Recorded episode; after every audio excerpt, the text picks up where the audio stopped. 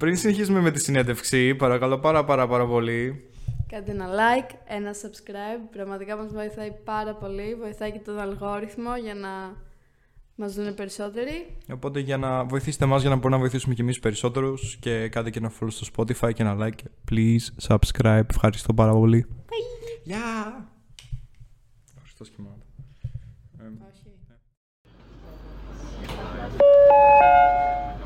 Επόμενη στάση, Πανεπιστήμιο. Γεια σας και καλώς ήρθατε σε άλλο ένα επεισόδιο του podcast μας στα Πανεπιστήμιο. Εγώ είμαι η Όλια. Και εγώ είμαι ο Φίλιππος και σήμερα μαζί μας έχουμε την Νικολέτα από το Τμήμα Βιολογίας του ΕΚΠΑ. Καλησπέρα Νικολέτα, τι Γεια κάνεις; σας παιδιά, ευχαριστώ πάρα πολύ για την πρόσκληση. Εμείς ευχαριστούμε που ήρθες. Και σε περίοδο εξεταστικής και από Ναι. τόσο μακριά που σε φέραμε, οπότε σε Ευχαριστούμε ευχαριστούμε πάρα, πάρα πολύ. πολύ. Εγώ σας ευχαριστώ, πιστεύω ότι αυτό που κάνετε είναι πάρα πολύ βοηθητικό για τα παιδιά που δίνουν πανελλήνες και γενικά για όποιον σκέφτεται μια σχολή. Οπότε συνεχίστε το. Ευχαριστούμε, ευχαριστούμε. Ε, θέλεις να ξεκινήσεις μήπως να μας πεις έτσι απλά δύο λόγια πολύ απλά για τον εαυτό σου, τι, Ωραία. ποιος είσαι, τι κάνεις, τι σου αρέσει γενικά. Ωραία, όπως είπαμε είμαι η Νικολέτα, σπουδάζω βιολογία. Γενικότερα στον ελεύθερο χρόνο μου μου αρέσει πάρα πολύ ο χορός, κάνω Latin. Ναι, και πηγαίνω και σε πάρτι και τέτοια. Τι ωραία. Ναι. Και μου αρέσει πολύ και το τρέξιμο και η λογοτεχνία. Πάρα πολύ ωραία. Ωραία, θέλεις να ξεκινήσεις στη συνέχεια να μας πεις ε, τι περιλαμβάνει το αντικείμενο που σπουδάζεις; Ωραία. Γενικότερα η βιολογία είναι ένας πάρα πολύ μεγάλος κλάδος. Δηλαδή έχει πάρα πολλούς τομείς με τους οποίους μπορεί να ασχοληθεί κάποιος. Ξεκινώντας, ας πούμε, από τα πιο οικολογικά, περιβάλλον, ε, οργανισμοί, πηγαίνοντας σε ζωολογία, βοτανική, μικροβιολογία, μύκητες, μπορεί να ασχοληθεί κάποιος. Και μετά υπάρχει και το άλλο κομμάτι που είναι κυταρική βιολογία, μοριακή βιολογία, γενετική, δηλαδή γενικά ό,τι έχει να κάνει με πιο μικροσκοπικά πράγματα και DNA, γονίδια και όλα αυτά. Ε, οπότε ε, έχει ένα τεράστιο φάσμα ε, τομέων και επιλογών που μπορεί να επιλέξει κάποιος. Ναι. Πολύ ενδιαφέρον. Θα ήθελες να μας πεις και λίγο, ας πούμε, στο ΕΚΠΑ συγκεκριμένα, πώς είναι δομημένο το πρόγραμμα σπουδών; Γενικότερα στο βιολογικό στο ΕΚΠΑ ξεκινάμε στην αρχή τα πρώτα δύο χρόνια με κάποια μαθήματα υποχρεωτικά κορμού ας πούμε, ε, που είναι τα βασικά μαθήματα και περιέχουν και κάποια, ας πούμε, ε, κάποιες βάσεις από άλλες επιστήμες, όπως για παράδειγμα χημεία. Ε, το πρώτο έτσι δηλαδή είναι full στη χημεία και όλοι μπαίνουν μέσα και λένε πού ήρθαμε τώρα, ξέρω εγώ, οκ. Έχει και μια ζωολογία. Αλλά γενικότερα ναι, χτίζεις ας πούμε κάποιες βάσεις ε, για να προχωρήσεις παρακάτω. Μετά από το δεύτερο έτος και μετά αρχίζουν τα πιο βιολογικά μαθήματα, που είναι επίσης αρκετά βασικά, δηλαδή ας πούμε γενετικές, μοριακή βιολογία και όλα αυτά. Και από το τρίτο και στο τρίτο και τέταρτο έτος μπορείς να επιλέξεις μαθήματα επιλογής, έχεις και κάποια υποχρεωτικά, αλλά τα περισσότερα είναι επιλογές με βάση και το αντικείμενο που σου αρέσει. Βέβαια δεν υπάρχει περιορισμός, δηλαδή άμα θες να πάρεις ας πούμε, ένα μάθημα από τον τομέα της οικολογίας και ένα μάθημα από τον τομέα της μοριακής, που είναι σχετικά μακρινή τομή, ας πούμε, ε, μπορείς να το κάνεις. Δηλαδή δεν σε περιορίζουν ότι εφόσον επέλεξες να πας προς τα μοριακά θα παίρνεις μόνο μαθήματα μοριακής. Ε, έχεις ελευθερία να, να δεις τα πάντα και πιστεύω ότι αυτό είναι το καλό και στο βιολογικό Αθήνας, ότι σου δίνει αυτή την ευκαιρία να εξερευνήσεις έτσι τους τομείς της βιολογίας. Πάρα πολύ ωραία. Ε, υπάρχει κάποιο μάθημα ή ένα σετ μαθημάτων ή κατηγορία που σου αρέσει ένα ιδιαίτερος πολύ από αυτά που έχεις κάνει μέχρι στιγμής που έτσι Μμμ. αγαπάς περισσότερο; Γενικά, εμένα μου αρέσει πολύ η μοριακή βιολογία, γι' αυτό κάνω και την πτυχιακή μου σε αυτό το τομέα. Είναι ο τομέας μοριακής και βιοχημίας. Ε, οπότε είμαι γενικότερα προσανατολισμένη προς, τα πιο, προς τον άνθρωπο, ό,τι έχει να κάνει με ασθένειες και έρευνα, ας πούμε, ε, βασική έρευνα. Ε, οπότε μου αρέσουν αρκετά αυτά τα μαθήματα, δηλαδή προς αυτούς τους τομείς και έχω πάρει κυρίως αυτά τα μαθήματα, οπότε δεν θα μπορέσω να σας πω και πάρα πολλά για τα πιο οικολογικά και ζωολογία και βοτανική. Αλλά σε αυτούς τους τομείς δηλαδή μου άρεσε πάρα πολύ η μοριακή, μου άρεσε η βιοπληροφορική, που είναι ένας πολύ ενδιαφέρον καινούριος κλάδος, γιατί συνδυάζει ουσιαστικά βιολογία με μια άλλη επιστήμη, την πληροφορική, που γενικά νομίζω ότι δεν το φαντάζεται πολλοί κόσμος ότι μπορεί να γίνουν έτσι τόσοι συνδυασμοί από τον τομέα βιολογίας. Ας πούμε, υπάρχει ακόμα και αστροβιολογία. Εντάξει, εμείς δεν το κάνουμε στη σχολή αυτό. Αλλά υπάρχει σαν κλάδος. Δηλαδή, η βιολογία συνδυάζεται με τα πάντα, γιατί ουσιαστικά είναι μελέτη των ζωντανών οργανισμών, του κόσμου γύρω μας. Ναι.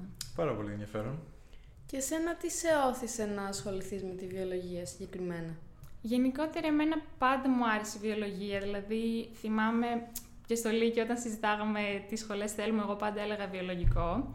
Ε, νομίζω με ενέπνευσε πάρα πολύ μια καθηγητριά μου στο γυμνάσιο, ε, όταν ξεκινήσαμε να κάνουμε βιολογία. Ε, πραγματικά δηλαδή αποτέλεσε πηγή έμπνευσης για μένα και με έκανε να αγαπήσω αυτό το κομμάτι. Ε, και μετά παρακάτω όντως ε, ανακάλυψα ότι ήταν αυτό που θέλω να κάνω. Ε, πάντα ήθελα να ασχοληθώ με την έρευνα. Θυμάμαι κιόλας που άκουγα και από μεγαλύτερους φίλους μου που έκαναν έρευνα και στο εξωτερικό. Ε, με ενθουσίαζε πάρα πολύ, δηλαδή έλεγα αυτό θέλω να κάνω. Οπότε είχα στο μυαλό μου να πάω σε μια σχολή εργαστηριακή και πραγματικά η βιολογία είναι νομίζω από τις πιο καλές επιλογές σε αυτό το κομμάτι, γιατί όλα τα μαθήματα έχουν εργαστήριο. Δηλαδή, σκεφτείτε. Ακόμα και στα μαθηματικά έχουμε εργαστήριο. Αλλά είναι με υπολογιστές, εντάξει. Αλλά γενικά τα πάντα είναι εργαστηριακά. Mm-hmm. Ναι. Άρα φαντάζομαι ήταν πρώτη και συνειδητή επιλογή. Ναι, ναι, ναι, ήταν πρώτη επιλογή. Ε, ναι, ουσιαστικά έβαλα όλα τα βιολογικά στο, στο μηχανογραφικό, οπότε ναι, δεν, δεν σκεφτόμουν κάτι άλλο. Μετά και βιοτεχνολογία, που επίσης είναι πολύ παρόμοια, απλά επειδή όπως είπα ήθελα να δω όλους τους τομείς της βιολογίας, νομίζω ότι το βιολογικό Αθήνας είναι μια... και γενικά τα βιολογικά είναι μια καλή επιλογή, αν κάποιος θέλει να εξερευνήσει όλο αυτόν τον κόσμο της βιολογίας. Είχα την εντύπωση ότι υπάρχει και ένα τμήμα που είναι συγκεκριμένα για μοριακή βιολογία. Ναι, ναι, υπάρχει. Είναι στην Αλεξανδρούπολη. Ε, και αυτό το είχα σκεφτεί απλά και λόγω απόστασης, επειδή γενικά εγώ ήμουν από τα παιδιά που δεν ήθελαν να φύγουν από την Αθήνα. Δηλαδή δεν ήμουν από αυτούς που λέγανε να περάσω σε μια άλλη πόλη, να πάω να μείνω μόνη μου. Οπότε είχα ως στόχο την Αθήνα, δηλαδή ήθελα να μείνω στην Αθήνα. Και μοριακή βιολογία το είχα συζητήσει και με τους γονείς μου και με καθηγητές και γενικά μου είπαν ότι είναι ένας πολύ ειδικός κλάδος και μπορεί τελικά να μην είναι όντως, επειδή δεν είχα μπορέσει από το Λύκειο να δω τα πάντα από τη βιολογία, δεν μπορούσα να αποφασίσω κατευθείαν ότι αυτό θέλω να κάνω μοριακή ειδικά. Όχι, πολύ λογικό. Απλά ναι. επειδή μου είπες ότι σ' αρέσει η μοριακή βιολογία ναι. και μου ήρθε στο μυαλό ναι. εκείνο το τμήμα, ήθελα να σε ναι, ρωτήσω. Ναι. Ε, επίσης ήθελα να ρωτήσω αν πιστεύεις ότι όλο αυτό το ευρύ φάσμα το οποίο λέμε βιολογία έχει κάποια θετικά και αρνητικά σαν αντικειμενο από μόνο του; Ναι, λοιπόν, να ξεκινήσουμε με τα θετικά. Ε, γενικά το θετικό της βιολογίας είναι ότι είναι ένας αναπτυσσόμενος κλάδος, δηλαδή ειδικά τα τελευταία χρόνια έχει γίνει ας πούμε, μια έκρηξη στη βιολογία, οπότε υπάρχουν συνέχεια καινούργιες ανακαλύψεις και συνεχίζει να προχωράει ε, και η γνώση συνέχεια αλλάζει, οπότε και ενισχύεται, εμπλουτίζεται, οπότε αυτό είναι ένα καλό, δηλαδή είναι ένα πεδίο που έχει πάρα πολύ ψωμί ακόμα μπροστά.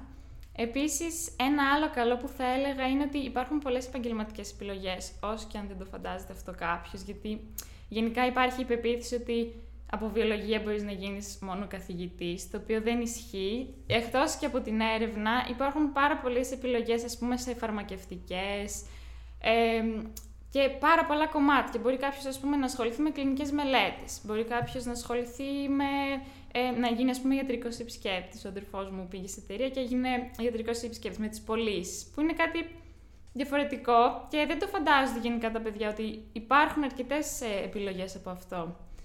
Ε, οπότε ναι, θα έλεγα ότι αυτά είναι τα, τα θετικά της βιολογίας. Ναι. Εγώ είμαι και Εμένα, ας πούμε, πάντα με ενθουσίαζε η βιολογία, γιατί κάπως καταλάβαινες και τον ίδιο στον εαυτό καλύτερα. Ναι, ναι ακριβώς. Νομίζω ότι αυτό είναι ότι είναι όλος ο κόσμος γύρω, μα, γύρω μας, όλες οι διεργασίες που συμβαίνουν γύρω μας. Ξεκινάς από επίπεδο κυτάρου και DNA μέσα στον πυρήνα των κυτάρων σου και φτάνεις, ας πούμε, σε επίπεδο οικοσυστημάτων ε, και πώς λειτουργεί όλος ο πλανήτης και πώς όλα αυτά είναι τόσο εναρμονισμένα μεταξύ τους σαν να είναι σχεδιασμένα όλα δηλαδή φαίνεται και αυτό είναι πραγματικά φανταστικό. Μάλιστα, πάρα πολύ ενδιαφέρον. Ε, σαν να είναι σχεδιασμένο μου θυμίσει τον τίτλο του ενός βιβλίου, νομίζω είναι του Richard Dawkins που λέγεται The Grand Design. Ναι, το τυφλό λογοποιώ αυτό. Μπορεί, ναι. Έχει ναι, γράψει πολλά, έχει, έχουν ναι, ναι, ναι. Κατάλαβα. Δεν αποφεύγω. Αν θες γύρνα το. Να το βάλω. Το, το, το φωτάκι να είναι. Αυτό γίνονται ανάποδα. Αυτό. Μπράβο. Εδώ. Τέλεια. Okay. Και αν θες σφίξει το ε, όχι, ήθελα να συνεχίσω με το να ρωτήσω άμα τελικά ή εσύ διακρίνεις κάποια αρνητικά στη βιολογία, κάτι που μπορεί να αν όχι απαραίτητα έχει να κάνει με τη δυσκολία που μπορεί να είναι ε, συζητήσιμο με ένα αρνητικό, κάτι διαφορετικό ίσως που εσύ διακρίνεις ως αρνητικό. Ε, λοιπόν, το πρώτο δεν ξέρω κατά πόσο είναι αρνητικό, είναι ανάλογα τον άνθρωπο. Ε, έχει πάρα πολύ διάβασμα. Ε, και γενικά είναι μια επιστήμη που, εντάξει, όπως και να το κάνουμε και όπως γίνεται και στην Ελλάδα, είναι λίγο της αποστήθησης, δηλαδή έχει πάρα πολλά πράγματα να μάθεις.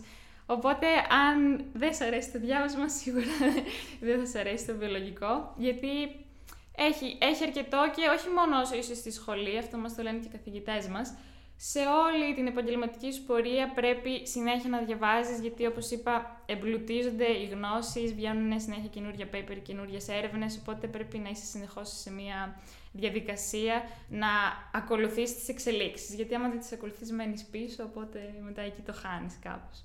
Ε, οπότε σίγουρα αυτό είναι ένα αρνητικό. Μετά ένα άλλο που επίσης και αυτό μπορεί να είναι θετικό είναι ότι δεν είναι μια κλασική δουλειά, τουλάχιστον άμα ασχοληθείς με έρευνα, δεν είναι μια κλασική δουλειά γραφείου. Δηλαδή δεν έχεις ένα πρόγραμμα, θα πάω στις 8, θα φύγω ξέρω εγώ στις 6, θα είμαι όλη μέρα στο γραφείο μου και θα κάνω συγκεκριμένα πράγματα. Ε, αν είσαι, ας πούμε, μέσα στο εργαστήριο ή στο πεδίο, το πεδίο είναι για τους οικολόγους, ας πούμε, που βγαίνουν έξω και δουλεύουν, ε, το πρόγραμμα είναι λίγο άστατο. Δηλαδή, ε, έχεις λίγο περίεργα ωράρια, είσαι συνέχεια στο τρέξιμο, μπορεί ας πούμε να είναι ένα πείραμα που να σου παίρνει όλη μέρα, δεν προλαβαίνεις να φας. Ε, αυτό είναι λίγο ένα αρνητικό, που απ' την άλλη είναι και καλό γιατί δεν έχεις αυτή τη ρουτίνα, δεν βαριέσαι. Κάνεις συνέχεια κάτι δημιουργικό και είσαι συνέχεια σε γρήγορση. Mm. Πάρα πολύ ωραίο αυτό. Okay. Τώρα, μιας και ήταν συνειδητή η επιλογή, εντάξει, φαντάζομαι, δεν ξέρω αν πιστεύεις υπάρχει κάποιο πανεπιστήμιο στην Ελλάδα που μπορεί να ανταγωνιστεί το ΕΚΠΑ στη βιολογία όσον αφορά ίσως τις εγκαταστάσεις, την έρευνα. Δεν έχω εικόνα για το τι γίνεται. Οπότε θα μπορούσες να πεις μήπως κάποια θετικά και αρνητικά το ΕΚΠΑ αντίστοιχα σαν ε, πανεπιστήμιο. Που και ως προς το ναι. πώς έχει γενικά, ας πούμε, άμα προωθεί ή προάγει την έρευνα, ίσως στη βιολογία συγκεκριμένα, άμα έχει κάποιο. Αν εντοπίζεις κάποιο θετικό ή αβαντάζ σε σχέση με τα υπόλοιπα πανεπιστήμια, ας πούμε. Ε, γενικότερα, πάνω σε αυτό που είπες πριν, λένε, έχω ακούσει ότι το βιολογικό της Κρήτης είναι πάρα πολύ καλό. Ε, ναι, και γενικά ε, υπάρχει και η γνώμη ότι είναι καλύτερο και από της Αθήνας. Ε, οπότε πολλοί το επιλέγουν, ακόμα δηλαδή και αν περνάνε Αθήνα επιλέγουν να πάνε εκεί, γιατί ε, έχει όντως πολύ καλή έρευνα. Βέβαια και το βιολογικό Αθήνας κάνει έρευνα ε, και είναι αρκετά ψηλά και το έκπαση κατάταξη. Τώρα, γενικότερα ε, για τα θετικά μπορώ να πω για το τμήμα βιολογίας ότι είναι πάρα πολύ βοηθητικοί οι καθηγητές. Δηλαδή, άμα πας σε έναν καθηγητή, του χτυπήσεις την πόρτα και του πεις: Με ενδιαφέρει το αντικείμενό σας, με ενδιαφέρει αυτός ο κλάδος, τι μπορώ να κάνω, σίγουρα είναι πρόθυμος να σε βοηθήσει.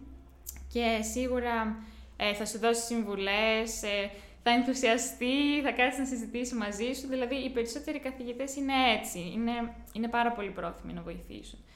Ε, αυτό είναι το ένα καλό. Επίσης, το καλό είναι ότι είναι και αρκετά οργανωμένο σε σχέση με άλλα πανεπιστήμια και από ό,τι έχω ακούσει. Παρόλο που εντάξει, δεν συμφωνούν όλοι στο βιολογικό με αυτό.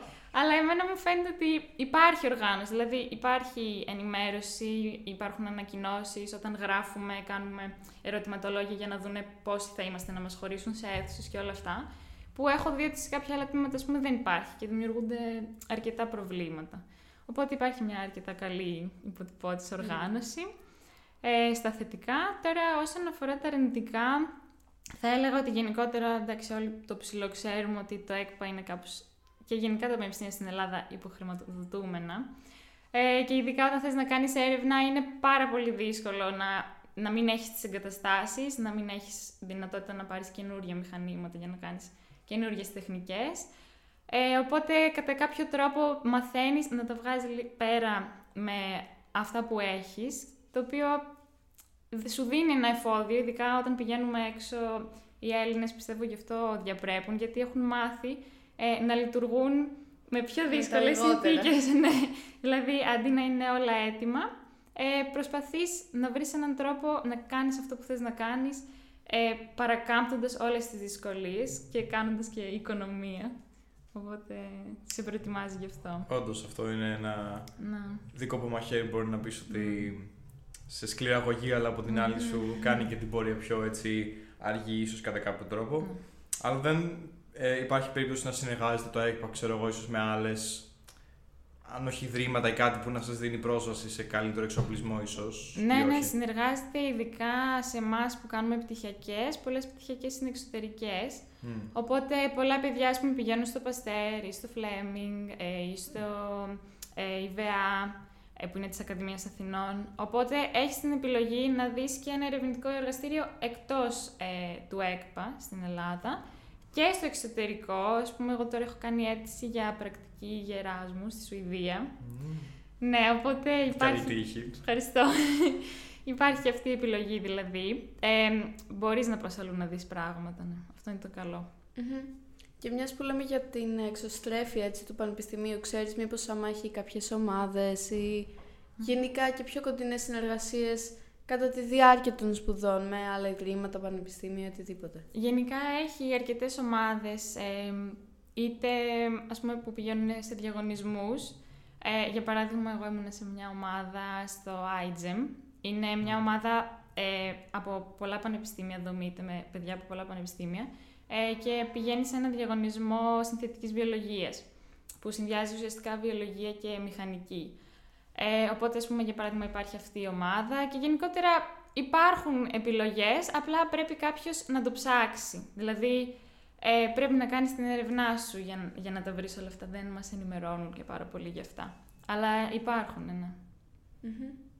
Ωραία, μάλιστα. Ε, δεδομένου ότι όπως είπες εσύ το βιολογικό ή η βιολογία ήταν κάτι που το ένιωθες έτσι από και πιο, μικρό, πιο μικρή ηλικία, ε, Είχες κάποιες προσδοκίες για το πώς θα να σπουδάζει εν τέλει αυτό, πήγες ποτέ στο ΕΚΠΑ, άκουσες κάποια διάλεξη, δηλαδή πώς mm. το περίμενες ότι είναι και τελικά πώς ήταν; Η αλήθεια είναι ότι δεν θυμάμαι ακριβώς τι είχα στο μυαλό μου πριν περάσει. Δηλαδή, η εικόνα που έχω τώρα είναι αυτή. Δεν θυμάμαι τι εικόνα είχα πριν. Ε, είχα πάει μία φορά στο ΕΚΠΑ, μας είχε κάνει μια καθηγήτρια στο σχολείο ε, σε αυτό το Open Day που, που κάνουν στο Πανεπιστήμιο. Αλλά είχαμε πάει στο χημικό, δεν είχαμε καταφέρει να πάμε στο βιολογικό. Ε, βέβαια, είχα δει πώς είναι έτσι η κατάσταση και ο χώρος του Πανεπιστημίου. Ε, γενικότερα, εντάξει, δεν είχα τρελές προσδοκίες, γιατί νομίζω όλοι ακούμε ότι τα πανεπιστήμια είναι κάπως αυτό που είπα και πριν, υποχρηματοδοτούμενα. Οπότε, ναι, δεν περίμενα ότι θα πάω, ας πούμε, και θα είναι τα fancy εργαστήρια κτλ. Αλλά γενικά ο, ο κλάδος και το αντικείμενο ήταν αυτό που μου άρεσε. Δηλαδή, ε, σπούδασα αυτό που όντως περίμενα ότι θα σπουδάσω ε, και ήταν ακριβώς ας πούμε αυτό που είχα και πριν στο μυαλό μου, δεν άλλαξε πάρα πολύ. Mm-hmm.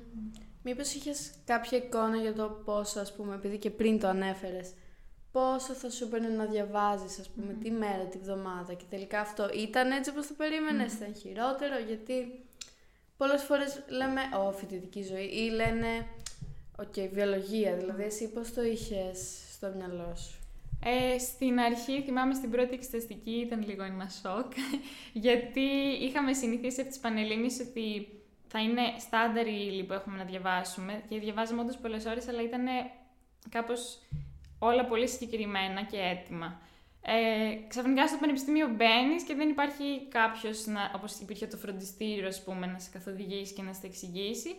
Ε, η ύλη είναι τεράστια. Οπότε ξεκινάς, δίνεις τα πρώτα μαθήματα και δεν είσαι συνηθισμένος στο να έχεις ένα τεράστιο βιβλίο και να πρέπει να αποστηθήσεις ε, όλη αυτή την πληροφορία σε πολύ μικρό χρονικό διάστημα. Δηλαδή, ήταν πολλαπλάσια ύλη σε σχέση με τον Πανελληνίων και ο χρόνος που είχε να διαβάσει ήταν ένα εξάμεινο.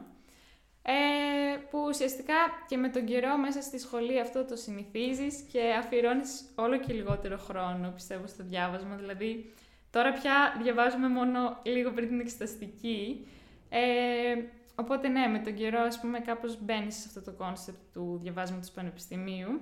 Εντάξει, εννοείται η φοιτητική ζωή υπάρχει, ε, αλλά αυτό έχει να κάνει και με τον καθένα. Δηλαδή, τι στόχους έχει ο καθένας, πόσο χρόνο θέλει να αφιερώσει, αν κάποιος θέλει ας πούμε, να βγάλει τη σχολή με 9,5, σίγουρα πρέπει να διαβάσει πολύ περισσότερο. Αν είναι ευχαριστημένος με ένα 6, ας πούμε. Το παιδάκι. Πάλι αυτό. Σκάδικος. Πώς κάτι κάνω λάθος εδώ πέρα. Νομίζω είναι η φύση του. Είναι, είναι έτσι. Ωραία. Sorry. Όχι, εγώ. Γεια, τι γίνεται. Καλά, πώς πάει.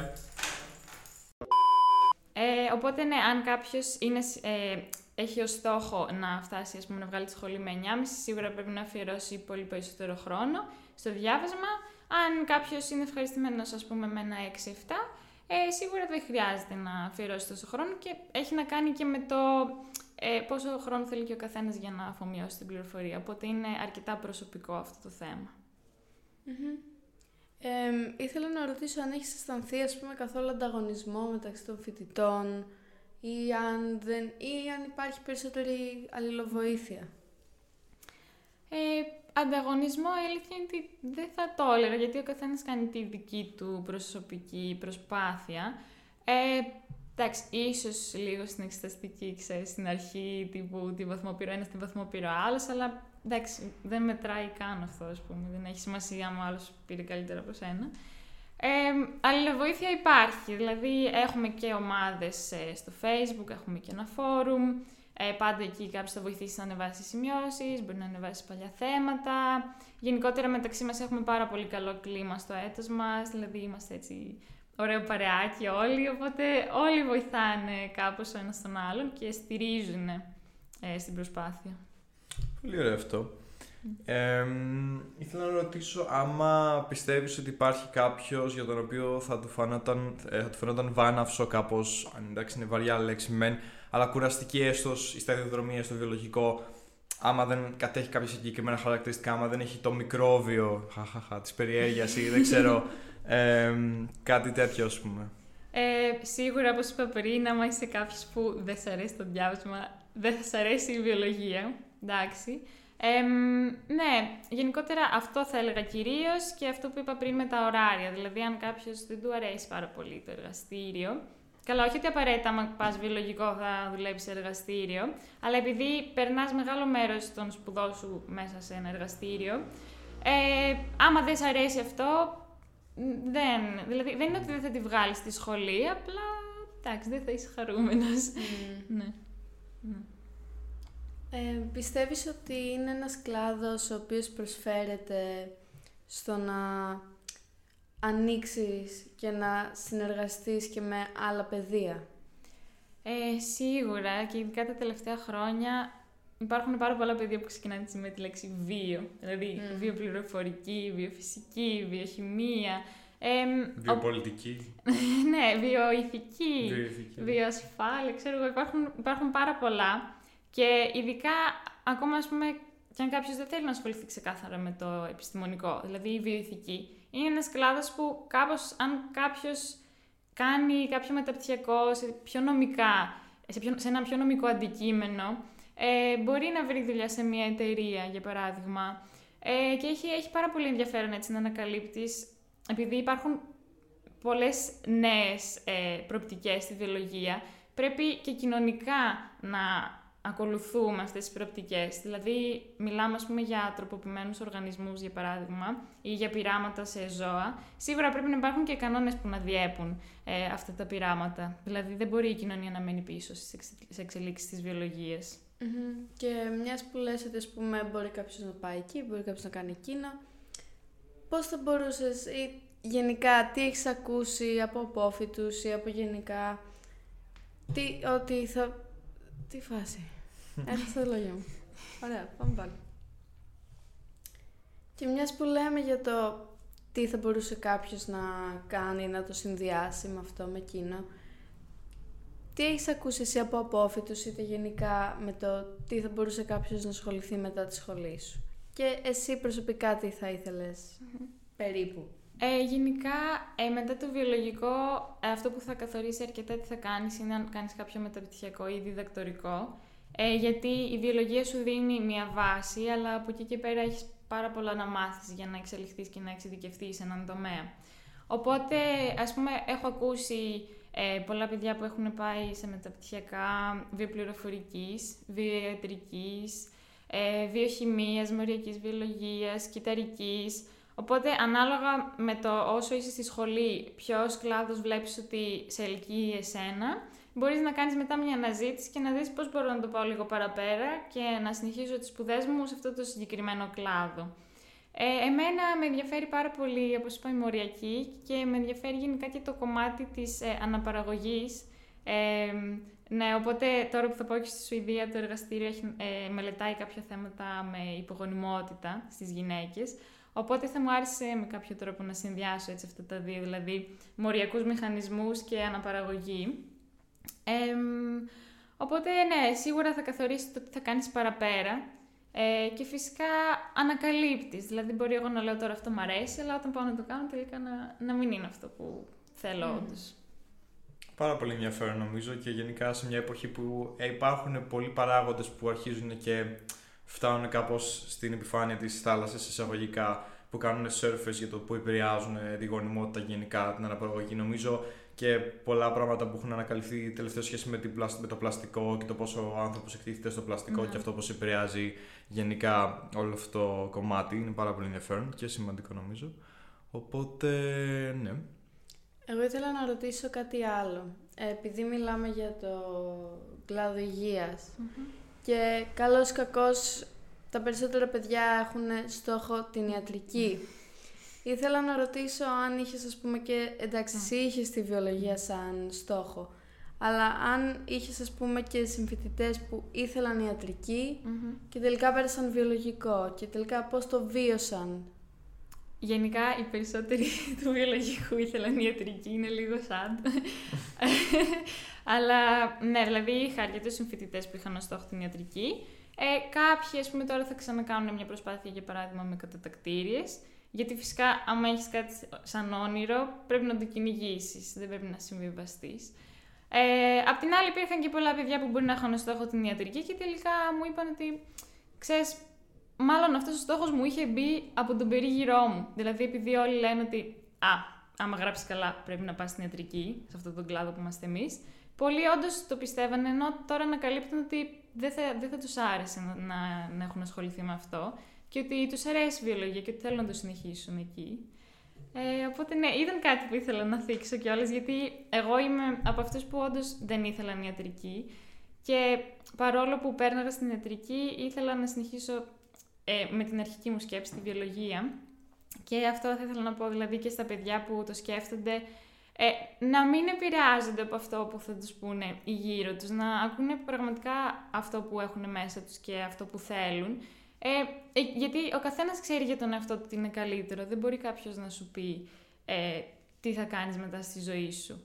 Ε, οπότε, ακόμα κι αν όλα γύρω, ας πούμε, ε, λένε το αντίθετο, να συνεχίζεις εσύ σε αυτό που αρχικά θέλεις και σε αυτό που θες να κάνεις.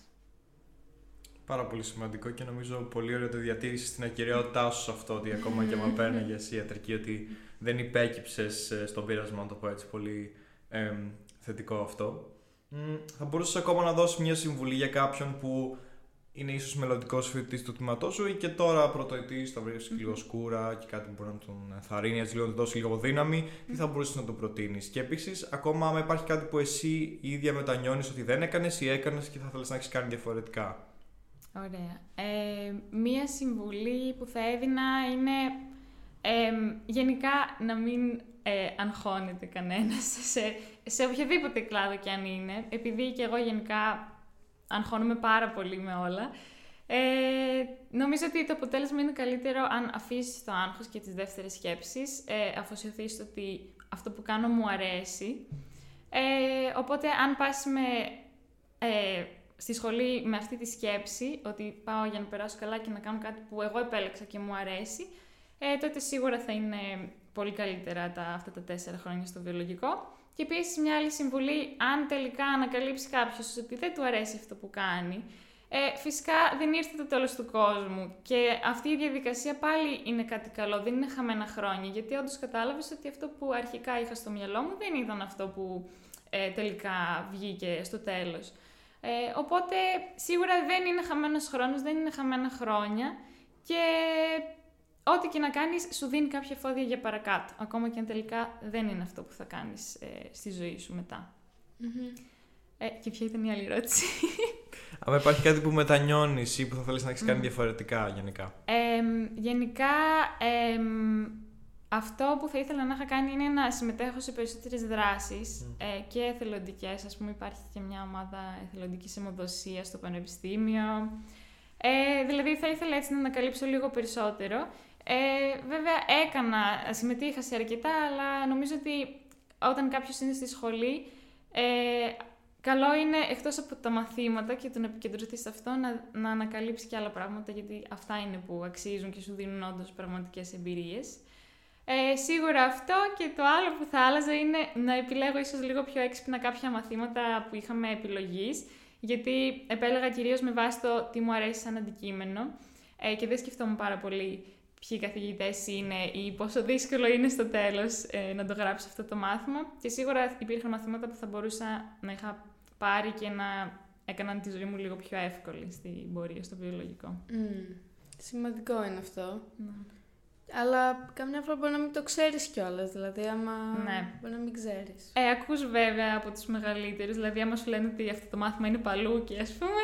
Εντάξει, δεν πα και το παίρνεις. Ναι. ναι. Ε, κάτι συμπληρωματικά που ήθελα να ρωτήσω είναι άμα ε, μπορείς να μοιραστείς λίγο ε, περιληπτικά την εμπειρία σου για το πώς προετοιμάστηκες για τις Πανελλήνιες ή το πώς το βίωσες εσύ όλο αυτό. Άμα διάβαζες mm-hmm. όλη τη μέρα 24 ώρες 24 ώρο ή λιγοτερο mm-hmm. και πώς ξέρω εγώ μπορεί να, άμα είχες στρε να το κάνει. Ε, πώς να το αντιμετώπιζες, δηλαδή πήγαινες για τρέξιμο, τι, με πώς το βίωσες. Ε, εντάξει, προφανώς και διάβαζα πολλές ώρες. Ε, νομίζω ότι όποιος λέει ότι εντάξει, έγραψε πολύ καλά και δεν διάβαζε κτλ. Εντάξει, δεν, δεν ισχύει. Δηλαδή, σίγουρα πρέπει να κάτσεις να διαβάσεις, να βάλεις το κεφάλι σου να στρωθεί. Ε, βέβαια, προσπαθούσα να δίνω και χρόνο στον εαυτό μου να κάνει κάποια άλλα πράγματα. Δηλαδή, σίγουρα προσπαθούσα, ας πούμε, να βγαίνω τα Σαββατοκύριακα, ε, να κάνω μια δραστηριότητα, δηλαδή έκανα χορό, το, βέβαια το σταμάτησα από ένα σημείο και μετά, αλλά προσπαθούσα γενικά να μην παραμελήσω το σώμα μου και είχα δώσει και τεράστια σημασία στην ψυχική μου υγεία, επειδή ε, αγχωνόμουν πάρα πολύ. Προσπαθούσα ε, να ηρεμώ και να λέω στον εαυτό μου ότι τίποτα δεν αξίζει περισσότερο από το να είμαι εγώ καλά μέσα μου. Δηλαδή, αν είναι να τελειώσει πανελλήνης και να βγεις με προβλήματα άγχους και κρίση πανικού, δεν αξίζει. Δηλαδή, καλύτερα ας πούμε να μην παίρνεις. Για μένα, δηλαδή, εγώ σκεφτόμουν καλύτερα να μην πάω όπως θέλω, παρά να μου δημιουργηθεί ε, πρόβλημα μετά εμένα, ε, που θα, το, θα με ακολουθήσει όλη μου τη ζωή, ας πούμε. Οπότε αυτό πιστεύω μια συμβουλή είναι να βάζεις πάνω απ' όλα ε, την ψυχική και σωματική σου υγεία και μετά όλα τα υπόλοιπα. Συμφωνώ. Ναι. και μακάρι να ακουστεί αυτό και ναι. να το εμπεδώσουν ναι. όλοι. Ναι. Ωραία, δεν ξέρω αν σου ήρθε κάτι άλλο κατά τη διάρκεια της συζήτησής μας που θα θέλεις να συμπληρώσεις. Δεν ξέρω, εμένα με έχεις καλύψει. δεν ξέρω. Ή εσένα, εμένα όχι, αλλά στον Νικολέτα, μήπως άμα κάτι άλλο που ήθελες να πεις ναι. και δεν έχουμε πει. Ε, δεν ξέρω, δεν μπορώ να σκεφτώ τώρα κάτι άλλο. Η αλήθεια Νομίζω ότι κάνατε πολύ στοχευμένες Ευχαριστούμε. άμα θυμηθείς κάτι, μπορείς να το γράψεις απλά κάτω τα σχόλια, σαν υποσημείωση ή άμα ναι. οτιδήποτε. Α! Θυμήθηκα. Ρίξτο, ρίξτο. Ε, λοιπόν, γενικά αυτό που θα έλεγα στα παιδιά του βιολογικού ε, είναι να προσπαθούν να χτυπάνε πόρτες, ε, γιατί όσο περισσότερες πόρτες χτυπάς, τόσο πιο πιθανό είναι να καταφέρεις αυτό που θέλεις. Ε, και φυσικά να μην τρέπονται. Δηλαδή, άμα κάποιος θέλει να ασχοληθεί με έναν κλάδο, να πάει να δουλέψει π.χ. σε ένα εργαστήριο βιοχημίας, να μην τρεπεί, να ψάξει ποια εργαστήρια υπάρχουν στην Ελλάδα ή στο εξωτερικό και να στείλει ένα μήνυμα ή να πάει. Δηλαδή, είναι πάρα πολύ θετική οι, οι υπεύθυνοι των εργαστήριων και οι ερευνητές. Ε, αν στείλεις ένα μήνυμα, σίγουρα θα, κάποιοι θα σου απαντήσουν και θα δεις ότι μπορεί να, είναι, να εξελιχθεί πάρα πολύ θετικά αυτό για σένα στην πορεία. Οπότε αυτό, να μην, να μην ντρέπονται και να προσπαθούν να ανοίγουν πόρτες. Είναι αυτό ότι πρέπει να έχεις μια χή αυτοπεποίθηση για να παίρνεις κάποιες πρωτοβουλίες. Το συζητάγαμε και, και για άλλες σχολές αυτό, ότι είναι πάρα πολύ σημαντικό να απομυθοποιήσεις το πόσο δύσκολο είναι να προσεγγίζεις και να τα περιμένεις όλα να έρθουν σε σένα. Ωραία, αν δεν έχει και εσύ κάτι άλλο να συμπληρώσει, τότε θα σε ευχαριστήσουμε πάρα πολύ, Νικολέτα, για το χρόνο που αφιέρωσες σήμερα να έρθεις και να μας απαντήσεις τις ερωτήσεις. ναι, Εγώ σας ευχαριστώ. Πραγματικά αυτό που κάνετε είναι πάρα πολύ ωραίο. Μακάρι να παίρνουν παιδιά περισσότερες πρωτοβουλίες ναι. να, να κάνουν τέτοια πράγματα. Είναι Είναι, είναι πάρα πολύ βοηθητικό, πιστεύω. Είναι αυτό, είναι έλλειψη ιδεών δεν υπάρχει. Υπάρχει αυτό η έλλειψη του θάρρους ή το να κάνεις να πράξει μόνο στην ιδέα σου. Έχεις μία, δηλαδή προχώρησε το, μην το αφήνεις απλά στην ιδέα και μικρά βηματάκια θα βγει.